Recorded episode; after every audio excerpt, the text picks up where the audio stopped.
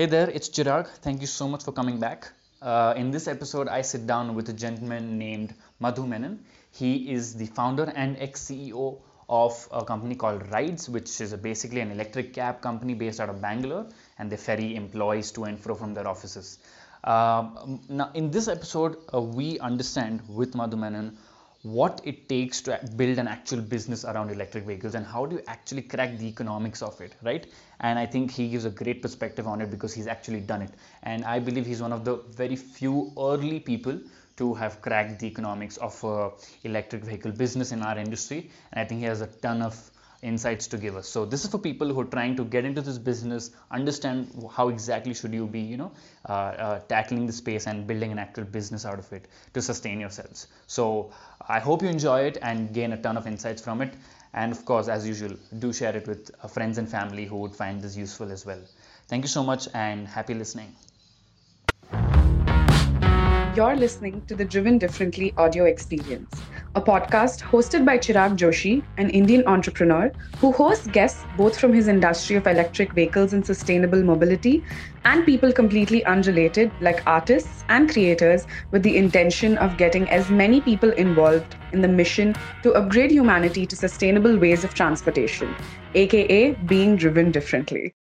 I have a special guest with me today who I was fortunate to meet uh, you know, about say, I don't know, seven, I think October last about year, right? About a year back, yeah.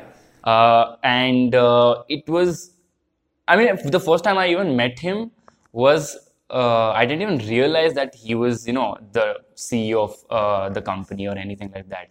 Because he was so uh, nice and welcoming, and we had no clue about what his position was in the company and he's so nice to greet us and meet with us. So the guest for today's podcast is mr madhu menon. He was the ex ceo of rides a unit of bhagirathi uh, company. Rides was is a uh, electric cab company that works mostly with corporates and has over 100 e-veritos in their fleet and that's right and that makes them the largest uh, buyer of e-veritos or has a fleet of e-Veritos? I think the second largest. You all already have lithium out there. Oh yeah, true, true, true. Yeah. So so they're the second largest, you know, buyers and uh, you know owners of an EV fleet in the country after lithium cabs, and uh, they've just done some amazing stuff. And uh, it, it's been uh, and it was headed by Mr. Madhu Menon, who came into the Bhagirathi group solely to create the brand of rides, and he built it literally from scratch, and it's at a great position today. So uh, in this episode, we'll try to understand uh, how did uh, Mr. Madhu Menon, you know, uh, really crack the economics of uh, business in the electric vehicle world. Because a lot of companies, as we know today, are struggling with a business case. Uh, they're coming out with really great product, they're coming out with really great services, but on the core business side is where they're lacking and you know struggling. So this episode should hopefully make us understand how Mr. Madhu Menon did it and hopefully it should be a lesson and a learning graph for all of us watching this podcast. So with that, uh, welcome, uh, Madhu sir. Uh, thank you for you know opting to be part of this podcast, and I'll let you you know introduce yourself to the community that we have. Hey, um, thanks, uh, Chirag. Uh, great to see you and you know speak with you again. It's been a while. Yeah, it's been a while. And some terrific work that you are doing through EQ in terms of uh, building the community and uh, you know, putting the word out there and you know, spreading the message about uh, electric vehicles and sustainable mobility. Hmm. Um, you know, this is much needed. Yeah. So, you know, I think somebody who's interested in the industry, uh, you know, credit to the work that you're doing. All of us are going to benefit. So yeah. good stuff. Keep it going. Thank you. Thank you. And again, thanks for uh, having me here. Yeah. Uh, so, uh, a bit of uh, myself. I'm new to the mobility industry. I'm not an EV expert. Uh, my background is that of uh, a finance guy. I understand numbers, a very very dry subject, mm-hmm. right? Yeah. Accounting and you're a CA, right? I'm a, I'm a chartered accountant yeah, by okay. training and qualification, right? Uh, so I'm not an engineer. I'm not a mobility guy. I'm kind of learning mm-hmm. and understanding the space. Yeah.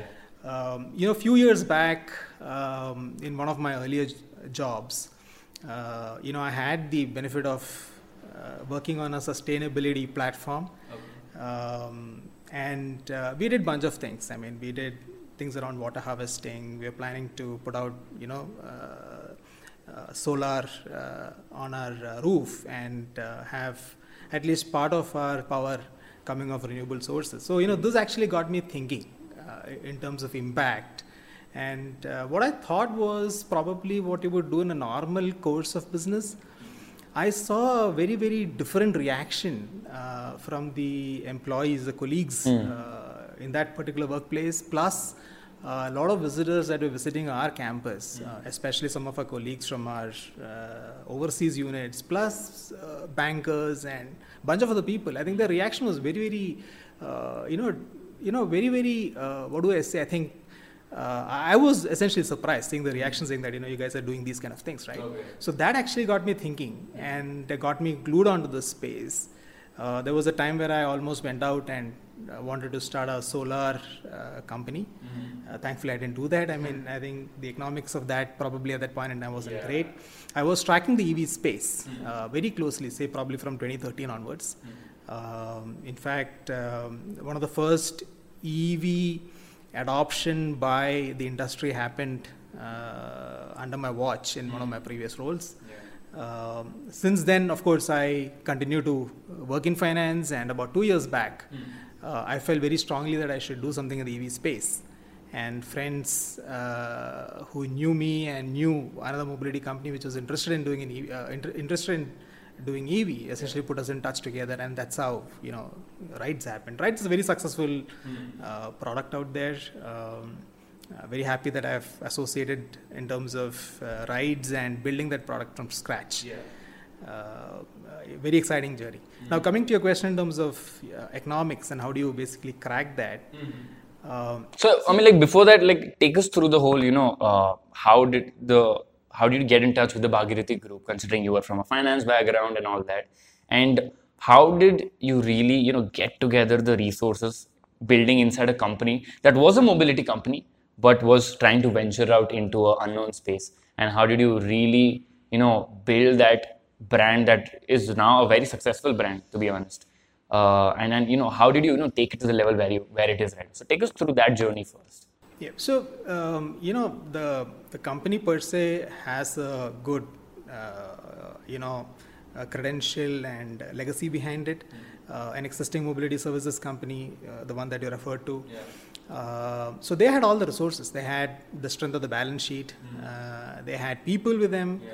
Um, what they probably needed was somebody who could focus on EVs, and yeah. that was basically my role. So mm-hmm. I came into the company. We started something called as Bhagirathi Sustainability, yeah uh, which own. But but but how does a Bhagirathi trust someone from a finance background to head their EV division? How does that happen? I think it's.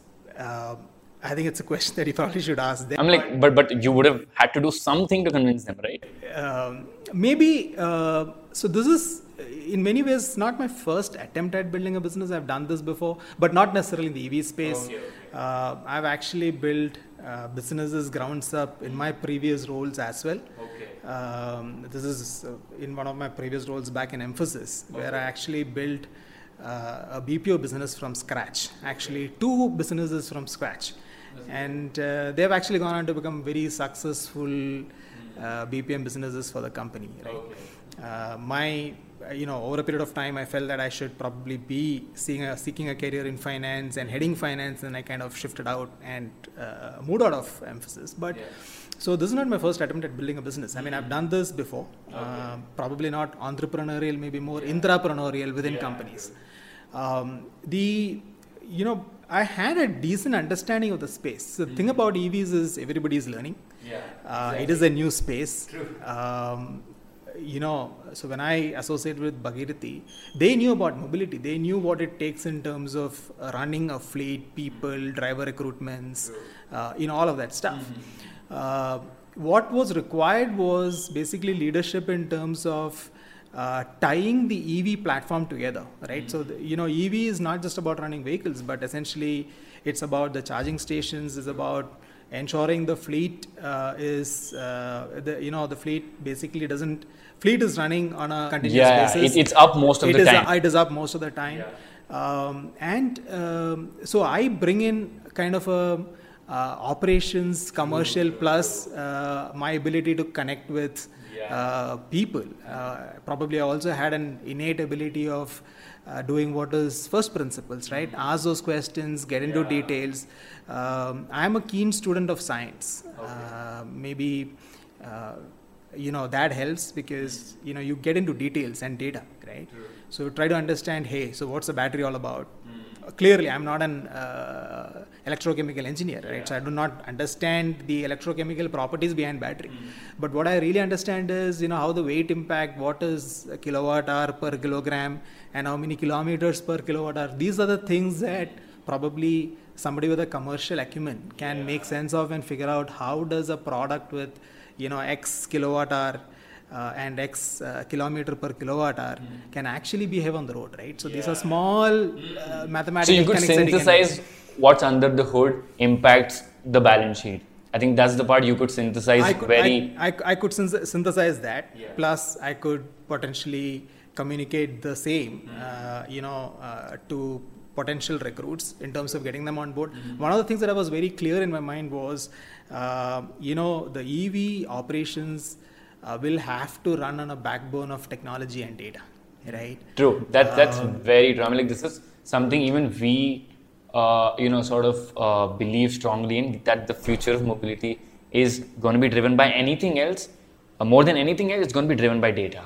It's not going to be any fuel. It's not going to be any, you know, electricity. It's going to be data that's going to drive it forward and that's true. Right. So so the question was how do we so there is existing capability already in terms of people and you know running fleet experience but it was about augmenting this with solid tech and data. And so i was focused in terms of getting that piece up yeah. getting the ev fleet operating uh, on the backbone uh, or behind uh, a good tech and data platform. See what is the ev logic essentially about?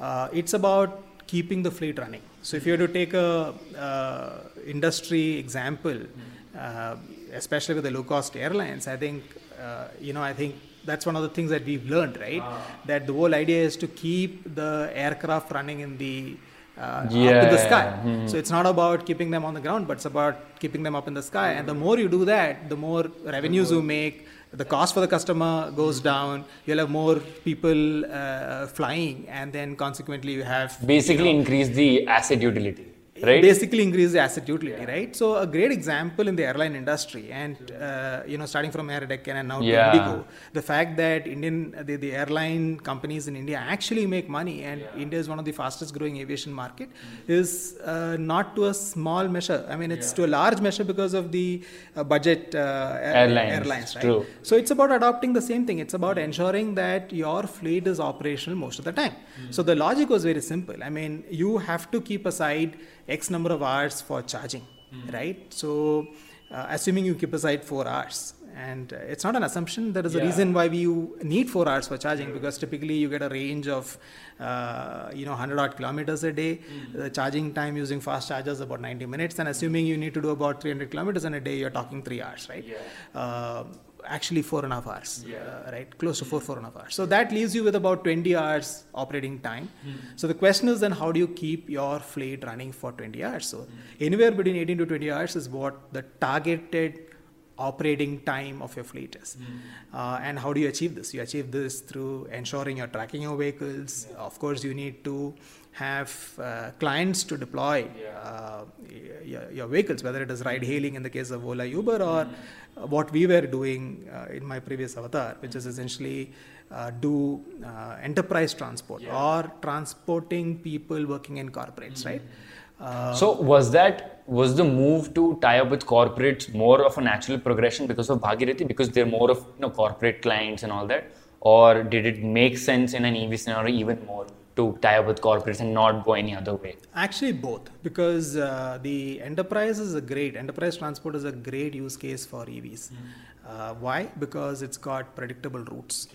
Um, you know, largely predictable mm. routes, right? Yeah. So you can plan your day. You can plan your 20 hours. So mm. what you really need is you need uh, multiple clients, or even with the same clients, you would need. Uh, operating windows that will ensure that your vehicle is continuously rotated, right? Yeah so you plan your pickups and drops and then you plan uh, again you know employee pickups and drops in the vicinity or with the client yeah. or probably in a certain radius mm-hmm. uh, again the idea is that you know you optimize or you utilize your asset for 18 to 20 hours a day, right? Um, enterprise transport lends itself beautifully to it.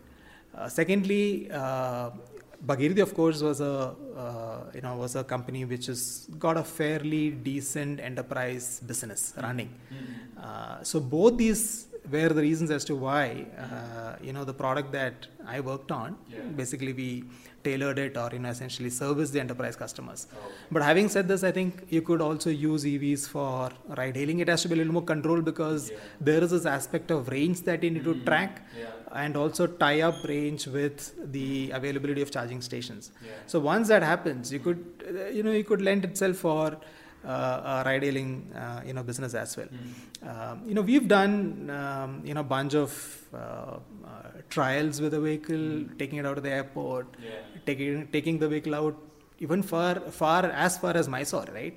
Okay. Um, uh, yes, there were you know we had to do stops in between yeah.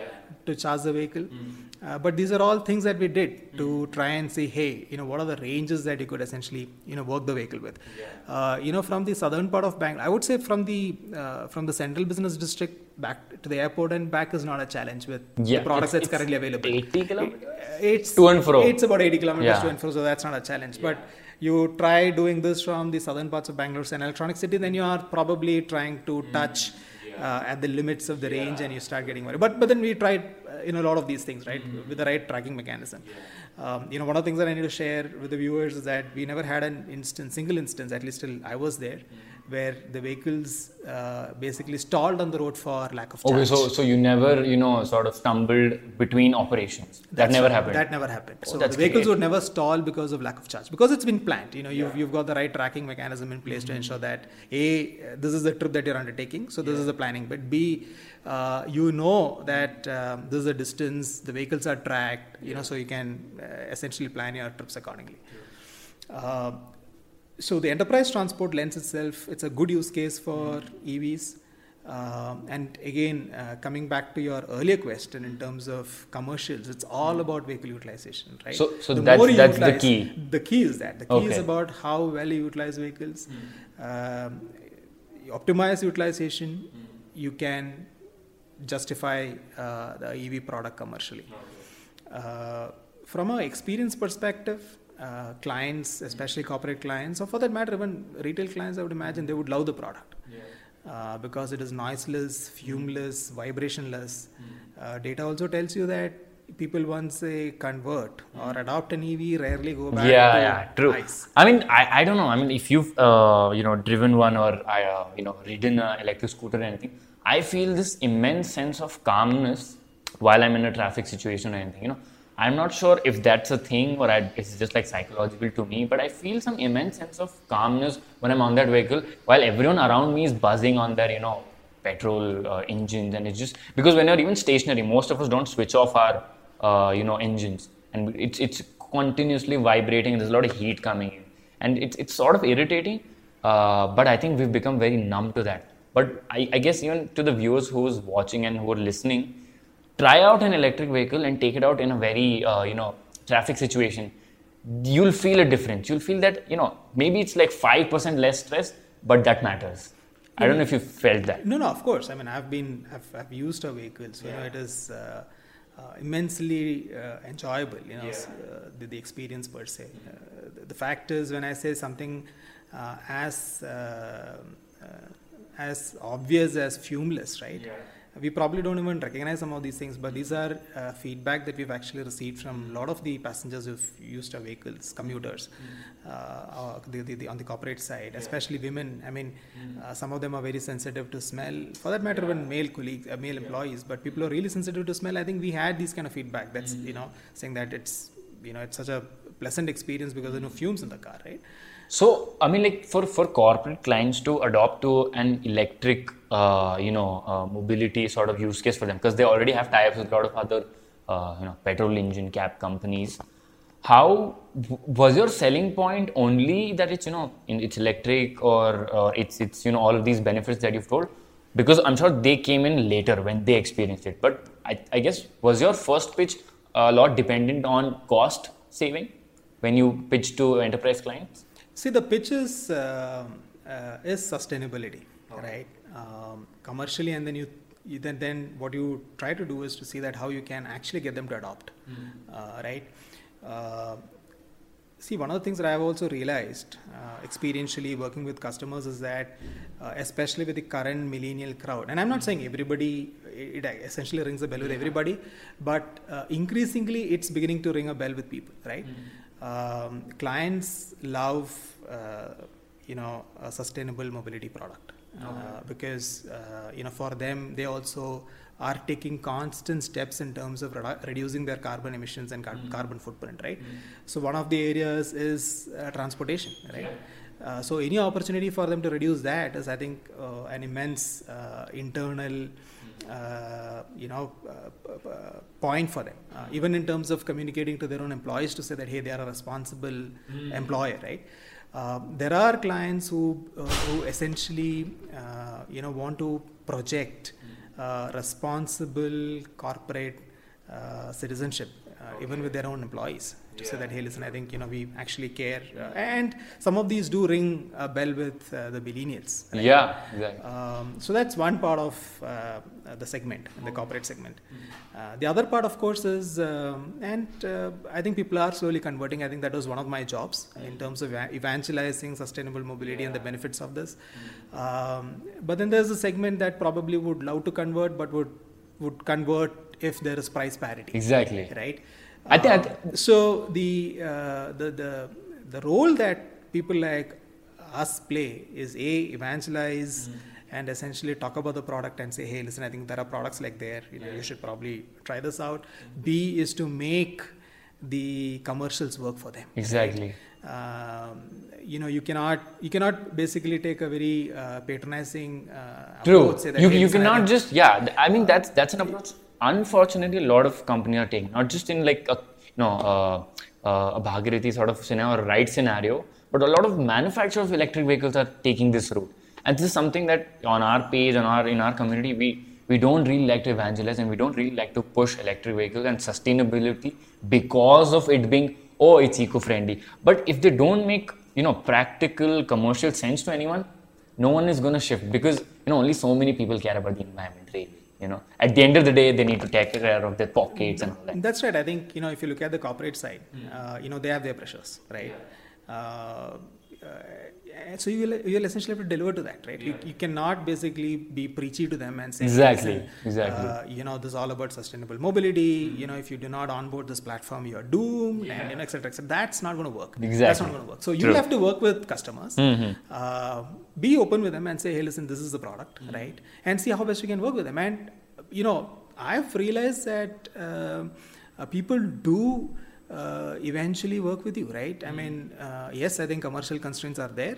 So it's a kind of you take two steps forward, they take They take, yeah, a yeah, couple of true. steps forward, and then see how you can how you best you can work. But clearly, commercials is a constraint. You will have to remove all uh, hindrances in terms of adoption and uh, get corporates to onboard onto the platform. so so basically when you Which means Hmm. that the challenge is on people like us to ensure that hey, these price points work for them. Yeah. Which again goes back to the utilization point. Yeah, I mean, yeah. we need to ensure the if you can work out your uh, right. numbers you can work it out for them That's right. So that's that's a way to do this, right? Um, and that's that's been the uh, that's been the pitch. I mean, uh, how do you get people to adopt? How do you provide them price parity? Uh, and of course, the whole aspect of sustainability and employee experience. yeah so so i mean like if just to like summarize that so there there was an angle of you know this costs you less than what you're currently using when you were pitching it to them Uh, I wouldn't say this costs less. Okay. But we would try to come in at the, pretty much the same price Oh, okay. range. That's right? even- Or that's the, pri- the same price that we are currently operating. Uh, you know, coming at a cost less than what they're operating is actually quite difficult. that that's that's that's a that's a myth right out there that uh, you know using electric vehicles or you know even like uh, you know uh, adopting to them right now is cost effective because again a lot of people use this thing but that's not the true scenario right as of now in the early adoption days it's not actually uh, you know friendly on the pocket initially but if you take it over a time bracket it does become That's right. So, um, so this is where being candid helps, right? Um, see, today most of the uh, corporates out there know the costing. So there's no point going and telling them that, hey, listen, you can actually work this lower than your ICE fleet. uh, they understand uh, the price point, right? Uh, they understand, and there's no there's no secret behind this. I mean, uh, you know the cost of the product, you know what it takes to run the product, Mm-hmm. yeah, and you can do the math yourself, right?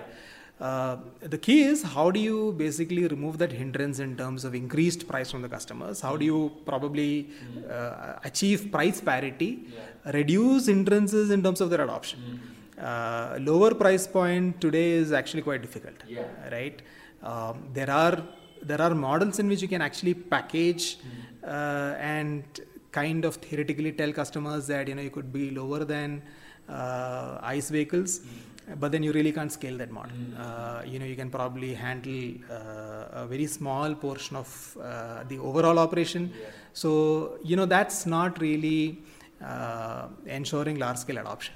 I think you can probably play this for a small Yeah. part of your operation, but not Not really your for the entirety- bigger game. Not, not, not for the entirety of your transport operation. That doesn't work. So, ba- so basically, you model the whole Rides pitch as uh, not, you know, uh, you know, convincing clients on, hey, this is lower cost, adopt to it. You, you know, priced. Your focus was to, you know, really add that tangible benefit attached to what your service is, but at the same price of what they're currently using, or in the same price range. That's right. That became a compelling uh, pitch to the enterprise themselves. That's right. See the the, the if you look at the current uh, services, the enterprise services uh, market, it is fairly underserved, yeah. right? Um, the basics are being met in terms of compliance and uh, on-time arrival, on-time departure. Uh, but from a service perspective, I think there is lots more that you can actually do, right? Uh, which can pull in clients. I mean, and, and, and you know, you'll have client retention or you know, new client acquisition. And it's about ensuring that you know it is price uh, Yeah. parity. Uh, there is parity in terms of the price that they're currently paying with a price for a uh, EV service, uh, low carbon. Uh, and differentiated service from an experience perspective. So that is easy to sell, right? Uh, you clearly, it's difficult to come lower than uh, Yeah, the price of yeah. ICE. Um, but what you could really do is to differentiate on services True. and uh, get people to onboard on a low carbon. Uh, So, so, so if I understand well, you, uh, you know, picked the right horses in terms of commercials, understanding that you want to work with electric vehicles, but you want to choose the best way to implement them, and then you didn't package it around the concept of just EVs. You con- you uh, package it around you know great service quality, great operational efficiency, and all the other added benefits of using sustainable mobility, and achieved a similar price parity of uh, the current uh, you know cabs that were running back then on a petrol uh, or diesel engine, and, and that made it a very compelling product. So That's right. That that's what that's the pitch right. was. That's right. I think that's I think I think that's great. I mean, like I never never got to ask you this in person, but uh, this that's a great business case to have. You know, if you're trying to work with EVs, because a lot of people neglect the whole. You know, how do we actually implement our ideas and our ideals and push, push it forward? So anyone to anyone who's listening and watching, uh, this is how you do it. You know, you really have a great sense of synthesizing uh, a tech product and really understanding what makes it, uh, where does it fit best, and then working out the commercials around it, and not pitching it on the basis of eco-friendly only, and not pitching it on the basis of cost-effective only, right? So this is a big learning that all of us should take it The, from. the, the, the customers are king, right? So you Yeah. have to figure out how to work with customers and uh, you know get them to adopt the product, right? So that's that's the secret sauce. Hmm. So, so you said you've been building businesses, you know, for what quite some time now, right? Rides was your third sort of venture built from scratch up, That's right. and but it was really the first venture you built. You know, it was a, your first entrepreneurial journey into the space, right? That's right. I think the lesson for me is when you're doing stuff like this, uh, you got to stay the course, right? Uh, and you have to remain focused. Uh, and uh, especially uh, things as new as EVs, where everybody is learning, it's a new industry. Uh, there are bound to be challenges, and um, uh, you know, and these are long-term games, right? I mean, these are long-term uh, uh, ventures essentially. Uh, so the the question really is staying invested in the idea, uh, staying the course, and being at it. So this has been my learning, right? I really don't want to touch upon too many uh, things as to what happened and Yeah, what yeah, happened yeah. and stuff like that. Um, now I look forward, right? Um, so EV has been something that basically I uh, associate with. Uh, I mean, I it's not just EVs. I mean, I associate with sustainability. Sustainability, yeah. Sustainability as a business. I mean, as you look forward, uh, I can clearly see an emerging low carbon economy, right? And it's happening. Uh, you know, if you look at the commercial uh, real estate space, people are talking about reduced carbon footprint, plat- LEED platinum certifications. You know, how do you ensure uh, savings in power? How do you ensure savings in water consumption? Uh, let's understand this. I think the industrial uh, era uh, of the 20th century uh, was built on cheap energy, right?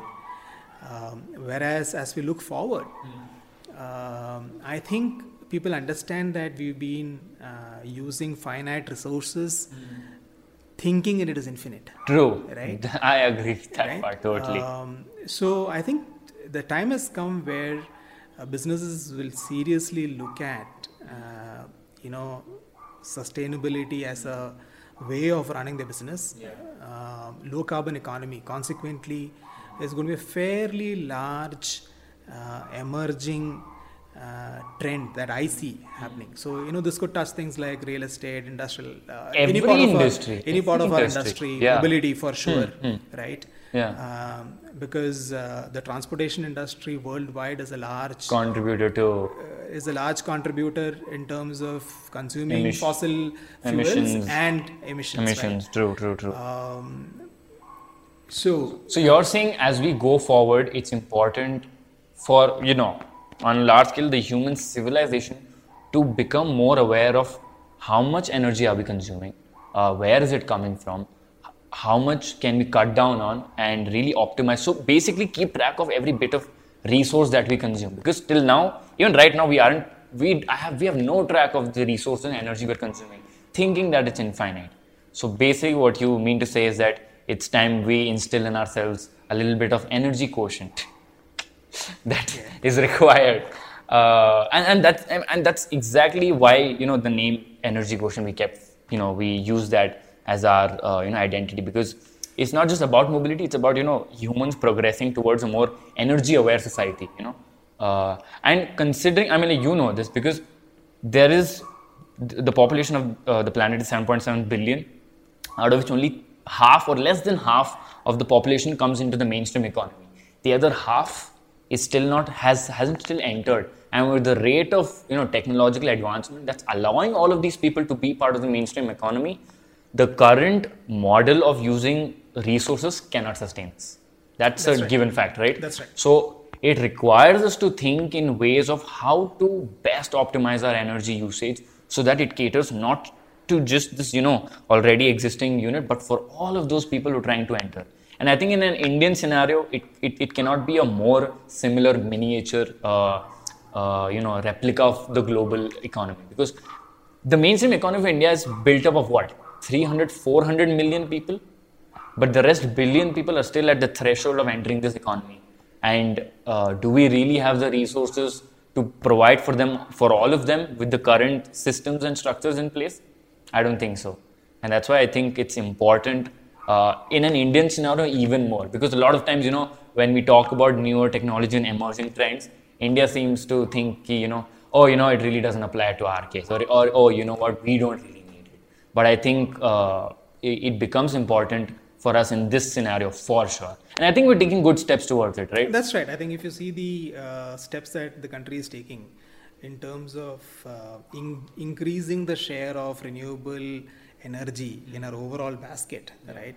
So currently, the share of renewable energy in our basket is something like uh, six or seven percent. Yeah. Uh, it is expected to go up to close to 20 25 percent by 2030 so that's a fairly large jump and uh, remember this doesn't include uh, large hydro so Yeah, yeah. clearly talking about solar wind and you know uh, potentially nuclear in that basket. Th- there's a question, okay? Because on our page we get a lot of folks, okay? Even yesterday, someone you know just tweeted us, uh, you know, just uh, DM'd us or put us in the comments saying that you know electric vehicles don't make sense because they consume electricity and electricity is produced through fossil fuels majorly, and and and that's according to them beats the point of even switching to EVs. What what's your answer to that? See, you got to begin somewhere, right? So yes, I think um, you, you know there is this argument, and uh, that argument has merits mm. because uh, currently uh, a significant uh, basket, a significant portion of the energy basket in India is through dirty coal, right? Yeah. Uh, but that's what it is today, mm. right? like I said, you are uh, the the renewable energy, the share of renewable energy today uh, as uh, as part of the basket is about six percent, and it is mm. slated to go up to twenty percent, mm. uh, thirty percent uh, by twenty thirty. Mm. So that's a significant change in the overall energy basket of the country. Uh, so don't build for what's happened in the past. I think build it for the future. Then EV starts making sense. So there are two parts, right? Um, one is um, EV, I mean, using renewable fuel and of course storing it in batteries and mm. mobility, which is what a battery EV does. Yeah.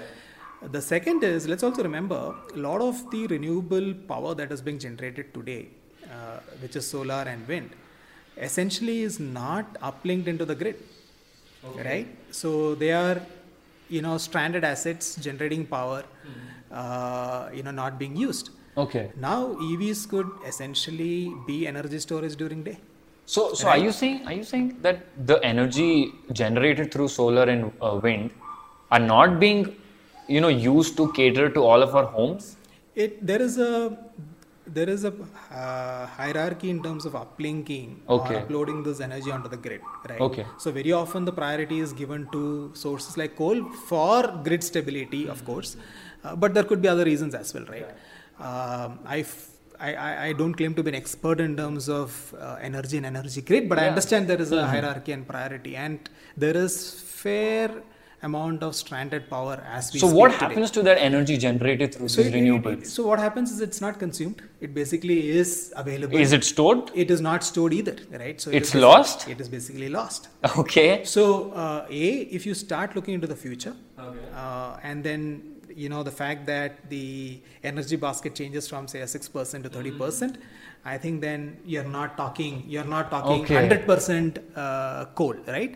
Secondly secondly you could essentially use through vehicle to grid technology right some mm. of these technologies are not available here today mm. but your cars could essentially store energy now is that possible uh, it, it is right I yeah mean, the, the technology exists mm. potentially over the next you know few years mm-hmm. you might have vehicles with v2g technology plus yeah. there could be things that you could do on the grid mm-hmm. uh, that could ensure that hey you charge your car during daytime using say uh, when the when, yeah. the when the load is low yeah, and where you've got fair bit of solar coming in mm-hmm. and then you use the car in the evening when there is uh, you know back in the home to you know plug it back to the grid right sure. when there is higher demand for power mm-hmm. Um, so I think I think the the, the the, the answer is build for the future, right? There's no point looking at what it is today, and then so, you got to start somewhere. Yeah. So so you're saying that actually adopting to EVs will allow us to generate uh, and use the energy generated through renewables even more. That's that's what that's, you just. That's that's that, my that's understanding. What, that's my understanding. That's that, I mean, like that's a great revelation. Like I didn't know about it as well. Like that's what happens and if that's the case then it makes i mean like it makes even more sense right because i mean like a lot of people you know sort of uh, uh, again have this you know second part of that question which i mentioned is that what if we reach a stage where you know uh, uh where the amount of electric vehicles just uh, produce uh, consume so much electricity that we're you know generating more electricity through coal? That becomes another thing. Then then aren't we meeting the point. But my answer to that is or what i think is we most probably won't reach a scenario where the EV adoption is massive in the country and that our energy systems haven't evolved, right? Because the EV adoption is going to take its own time. Side by side, as you said, by 2030, we're going to have 30% of our uh, you know electricity generated through renew- renewables. So I think it's it's on the same plane, right? It's, that, it's that is right. That is right. And as we speak, yeah. as we speak, we are a power surplus country. In fact, if um, and this is what uh, you know we understand from the data that is available right um, the power shutdowns that are there or power cuts that are there in some parts of the country is not because of energy capacity uh, or, or production capacity. It is largely due to transmission, issues and last mile power infrastructure. Right? So as we speak, we are already a power surplus um, from a generation perspective, a power surplus country. Plus, you've got you know the uh, large uh, scale renewable power projects coming online. You've got nuclear coming online. Um, so building for the future, I think it makes a lot of sense. Yeah. And and see, uh, I don't I don't uh, you know foresee a situation where ice completely goes off. No, exactly. I, I put a recent video that says there, there even you know Modi gave out a statement saying there will be coexistence of IC vehicles, electric vehicles, maybe some third sort of you know renewable way of transportation that's going to coexist. Till now, we had a dominant force, which is fossil fuels. Going forward, we're going to have an increasingly hybrid network of all these things, right? Yeah. So you know, you you you you would be in a situation where you know your intrastate, uh, intracity, uh, intercity, sorry, intercity and interstate uh, transportation probably will continue using uh, you know fossil fuels. While there are technologies available, I think there are some very very interesting Yeah. uh, you know studies going on in Europe uh, in terms of electrifying highways. Okay. Uh, you know, uh, I think some of these could essentially get replicated in India. Uh, these are not difficult things to do, and it could even get tailored to suit Our needs. our needs in terms of see. I think um, what is key to work in India is. Uh, to ensure that you are not junking large number of your assets overnight right so people are invested in trucks uh, Yeah. you know in, in diesel trucks the question the problem comes when you say hey listen i think you can't use diesel trucks from a Yeah, cutoff yeah, date right yeah, exactly. uh, and this is not uh, the right approach from That- a that's not the solution, perspective. It's not a solution. It's not a right approach from a capital perspective, Hmm. especially in a country like India where capital is scarce. Yeah. Right. So the thing is, how do you tailor these adoptions? Exactly. And um, I think there are very, very interesting things that are going to happen Hmm. on road electrification in India. Yeah. Uh, I'm aware of some of the studies and uh, things that are currently happening. Uh, and the good thing about some of the uh, approaches that is being considered is that they're not going to junk the Yeah. existing diesel assets. You're going to essentially work on top of that and electrify it. So and re- I'll give an example. retrofit it, you it's not retrofitting. These are all complex, complex uh, tools Okay. uh, or complex methods, uh, right? Uh, but there are other simpler methods that is being considered, and I'm and I'm and I'm fairly, uh, you know, my mind tells me that this will work in India, right? For example, uh, there is this concept of Roro trucks in the Konkan railways. So, so basically, what you do is you you drive your trucks onto these flat, uh, uh, flat, uh, uh, you know, the railway carriages, right? So these are those flatbed railway Yeah, carriages. yeah. And essentially, it is the goods train that carries these uh, trucks. It's called roll on and roll off. Okay. Right? Uh, so the trucks don't drive by themselves. They're essentially on top of, uh, you know, your Okay. Freight trains, flatbed freight trains. Oh, okay, right? okay, got it. Um, and So they are- basically, there's no need of that carriage that exists so- on trains. Like you know, like right now we have No, the that's a concept that Konkan Railways very successfully used. So basically, they run these Roro trains where you have the freight trucks, for example, uh, flying from say Mumbai to a Goa or a Mumbai to a Mangalore. They, you know, roll on top of these uh, freight Yeah. trains. These are those flatbed freight Yeah. trains. And then the trains essentially move, right? So the trucks are just stationary on top of these uh, trains. Uh, and then when they reach their destination, they roll off. okay. And then so, the major chunk of the transportation happens through train, and the last mile and the first mile is handled by the trucks themselves. That's right, right? So, Wow. you know, something uh, I wouldn't say similar, but almost on the same lines potentially could happen on the uh, highway electrification, right? Uh, so there are a bunch of things that is being That's- conceived, and I think I think I think these are these are things that can work in Mm, India. yeah. So the point I was alluding to was not junking existing assets. right? So you've got trucks. True. These are diesel trucks rolling on to the freight trains, which is getting rolled off uh, in the destination. So here Yeah. there is no question of scrapping assets. Right? Yeah. So you'll have to work with the assets that exist today. Even retrofitting is not a great solution because then you're putting in more money into an existing product. Right? Yeah. These are all complex solutions. What we really need in India is uh, simple solutions. capital efficient solutions, right? Yeah. That is what is needed, um, and then things will start working in India. Yeah. Uh, so the uh, the point that we're discussing is is it going to be full fledged uh, EVs? I Yeah. think it will coexist. Mhm. Uh, but, then there are some very very interesting. But the step, the, but there the are step very, very is towards sustainability the- the- in whatever form. That's right. I think I think the overarching uh, theme would be of sustainability. Sustainability. Sustainability. It will be about low carbon Hmm. economy, Yeah. whether it is mobility or whether it is uh, real estate or whether it is uh, you know anything else. Yeah. Uh, the theme is about sustainability. Now, Mm-hmm. low carbon economy uh, or uh, uh, you know all of these underpin Yeah. uh, underpin the Hmm. sustainability as a you know as an overarching theme. Yeah, true. That's great. Um, so, growing up, you know, uh, uh, so where exactly did you grow up in India? I did. Um, I did my schooling and college in Kerala. I'm from. I'm from a place called Cochin. Okay, Right. Uh, I came to Bangalore in 1998 uh, after completing my CA. Uh, I moved with the same firm, a fa- fairly large firm called uh, you know Deloitte's. Okay. I moved with the firm, came to Bangalore, uh, and then I came into the IT industry in 2000. You know, I was excited with the uh, exciting things that's happening in the IT industry at that point in time. So came into the IT industry, the global technology and services industry, and uh, was in the industry for 18 years. Okay, so you, you so basically you rode on the IT boom. Now you're riding onto the you know sustainability boom as well. Um, see, here it's about solving the problem, right? So it's not as much as uh, riding the boom. Here it's about, uh, you know, figuring out how do we essentially solve the problem, right?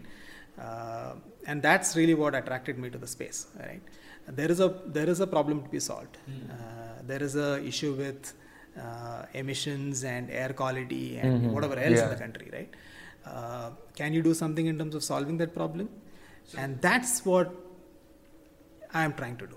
So, so but these are you know considering these are fairly you know macro problems that no one individual can really affect. And as you said, you know it's a long-term game. So in your heart and mind, you're ready to play the long-term game as long as it takes, and how much ever you can push the ball forward. Um, you know that's right. So I have signed up. I know this is a very very long term, long termish uh, process. Um, you know, I would want to contribute in whatever little that I can do uh, in terms of the space, right? Uh, and of course, you uh, you know you, you build a platform or you build uh, a, a, team. You know, you call it a company. Uh, and I'm assuming that uh, then the team will take it forward, right?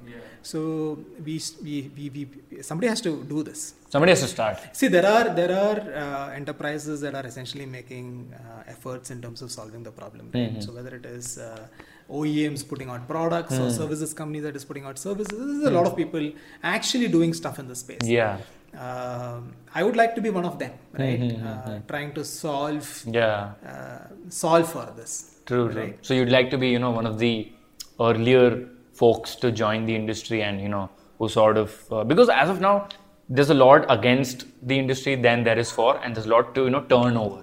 So you, so basically, I mean, like, like for me, it's that, you know, like for me, it's just so exciting to be part of an industry that's going through this change that requires the momentum and possibly, you know, give it that momentum momentum to turn over. And who knows, you know, with the rate of technology that we're moving ahead with, in your lifetime or my lifetime, it could actually happen. You know, we could actually be living in a more sustainable world and where uh, you know the mainstay becomes uh, more energy aware people and uh, just more and more people joining the economy and more sustainable future for all of us. I think I think for me that's the personal motivation. I guess that is for you as well.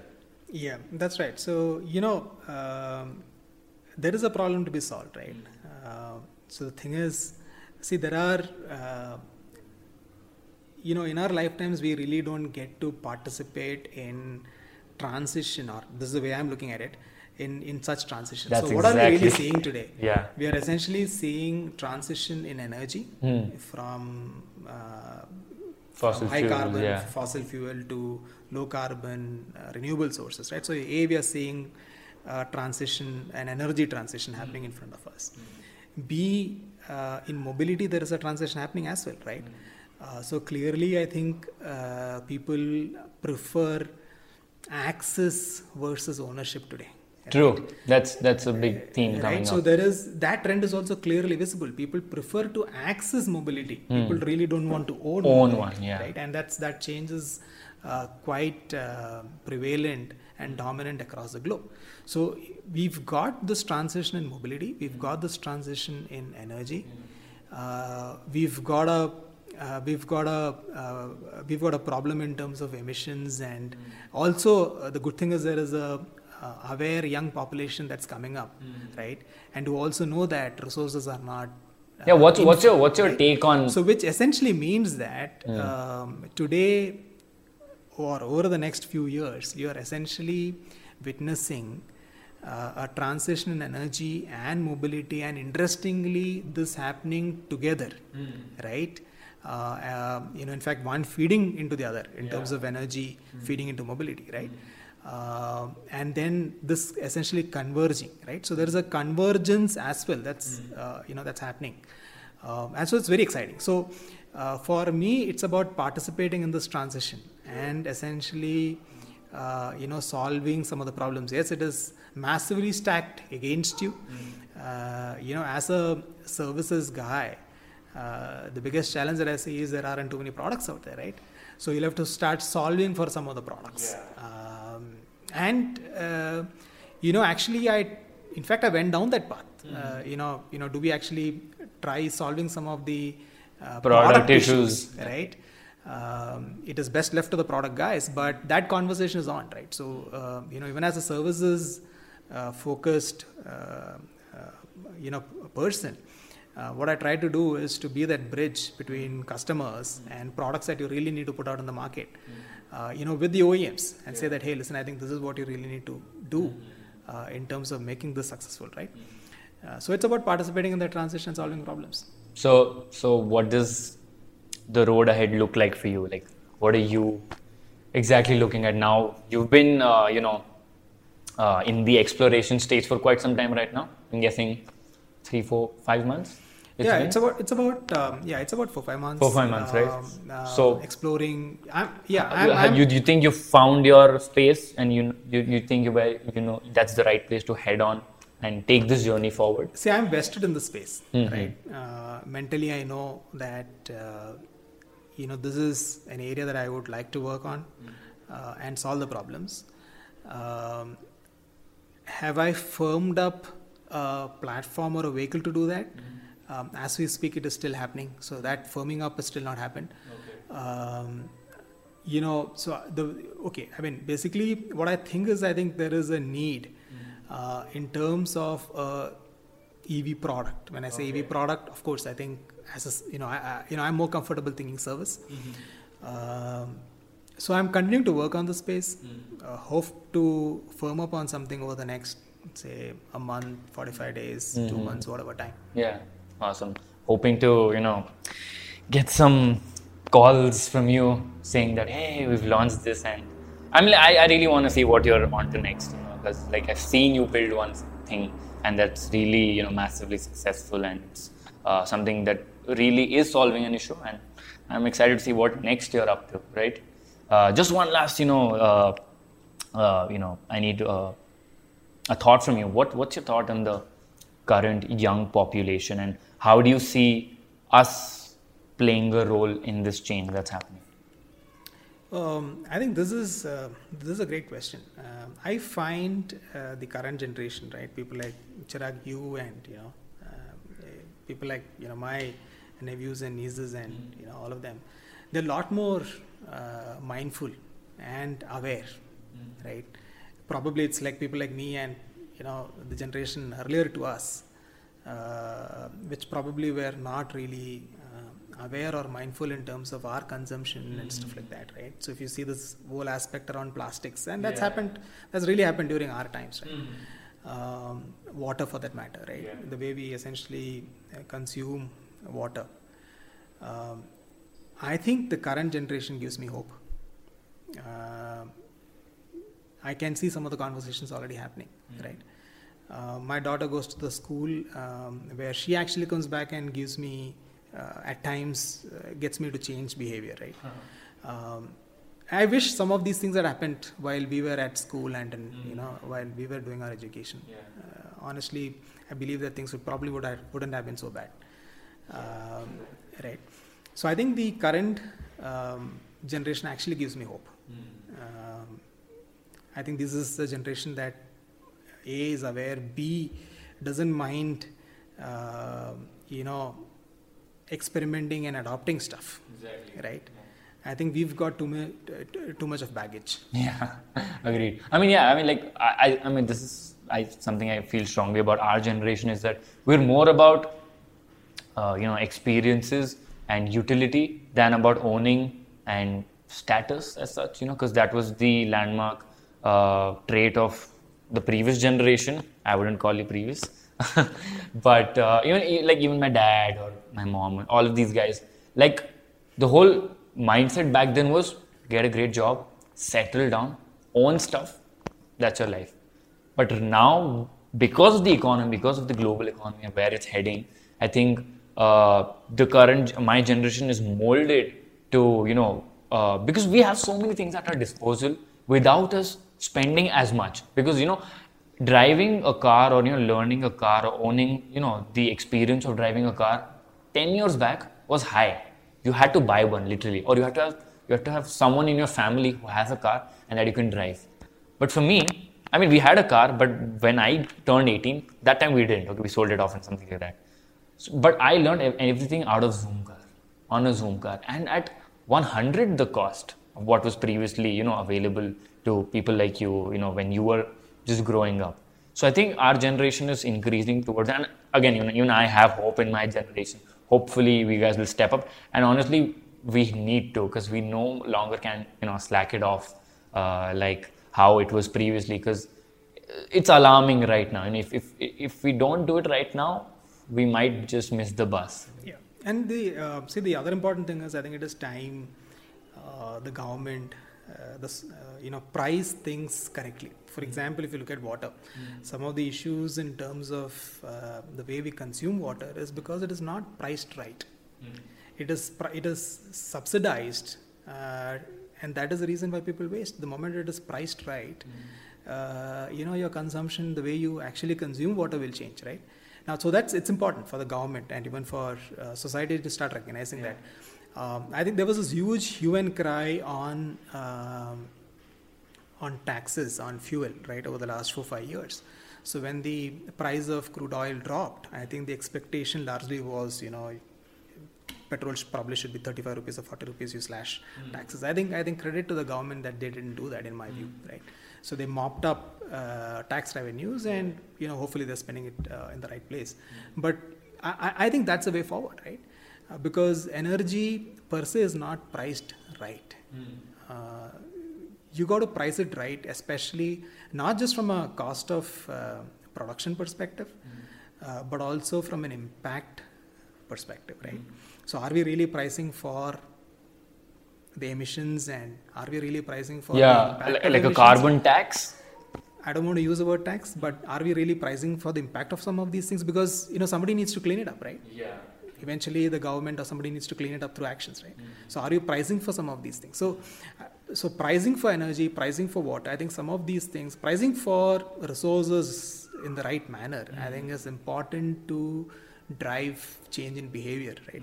You know you got to you got to do things to nudge people and you know change change Yeah. change behavior Mhm, right? True. um, you know things are happening. I mean if you see uh, the current uh, you know the you know i think one of the uh, government initiatives in terms of plastics so things are beginning to happen yeah uh, clearly uh, there is lots more that we need to do Mm. uh, but the good thing is i think it started it, it, it started Yeah. right similarly you know this whole aspect of uh, reduction of gst Hmm. for automobiles in my Mhm. view it is completely misplaced Hmm. uh, you know if you go back two years back uh, the when gst was rolled out what was told to us was that the manufacturers would essentially be able to take credits for taxes and hence the cost of the product will be low. So while the tax rate could be high the cost of the product eventually in the hands of consumers is going to be low.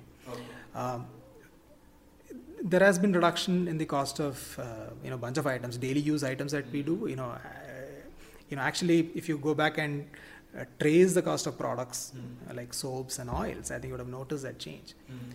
Interestingly, if you actually look at the cost of automobile products, mm. they really didn't change. Okay. Right. So you know, so what was this whole idea about input credits? Where did they vanish? So, you know, today to say that hey, there is a problem, uh, uh, you know, in terms of sales, and you need to drop uh, GST. I think some of this is misplaced. Mm. Um, I don't think there is data to back, uh, you know, the the the request, mm. you know, for reduction tax and stuff like that. Awesome. So, wow, long conversation. We've moved from so many topics through, right? So I think uh, what we understood in this whole, uh, you know, discussion was that, you know, we've got to look at the right ways of applying electric vehicles to real business cases and solve real problems. That's real the way problems. to start. Right, the right problems. Real problems. That's the way to start, and doing so will in turn result in a chain reaction of sustainable, uh, you know, you know, sustainable reaction, you know, behind the supply chain of manufacturing, probably, you know, making products, the energy generation. So it's going to give rise to an entire chain reaction of sustainability throughout the, uh, you know, uh, throughout the pipeline of things, right? And that's to uh, allow us to truly be, you know, 100% sustainable and 100% uh, whatever pollution free. Of course, it's a hard task, but that's the way to go. And that's this is how the hierarchy will you know uh, move forward. And this is something that we already believed in but you know talking to you it was clear that this is how it sh- it will happen. So thank you so much for uh, you know joining in on this podcast. I hope this was a great session for you as it was for me and all of the people watching it and listening to it uh, any final thoughts before we call it off today no i think um, you know, good conversations uh, chirag Um, you know, I hope there are more and more people uh, basically coming on to the uh, bandwagon, mm. uh, you know, so to speak, and solving for some of the problems, right? Um, I see a lot of youngsters actually, uh, you know, I, and that gives me a lot of energy. I see a lot of youngsters working in the space. I've, mm. I've seen a team of four people uh, put together an EV car mm. in uh, back in IIT Chennai, right? similarly, bunch of young people uh, doing some wonderful work, mm. which is really, really exciting and uh, energizing. And I just hope and wish that more people join the bandwagon. Yeah and uh, you know solve the problem mm. right i think there are the odds are stacked against you at this point in time mm. but, but, it's never been more, more exciting and more uh, you know historical than this right? it is it is tough mm. but uh, you know it is good to get in there and then you know start solving one by one right yeah True. Uh, thank you so much uh, for joining us, guys, and to the ones who are listening. Uh, I hope this session was very fruitful to you. You understood all of the things that we, uh, you know, discussed here, and it resonated with you. Uh, and uh, hopefully, this was a great session for you to tune into. we'll come back later with a lot more exciting stuff. Till then, thank you for watching, and be driven differently. Thank you. Thanks, guys. Thanks. Thanks, Jay. Awesome.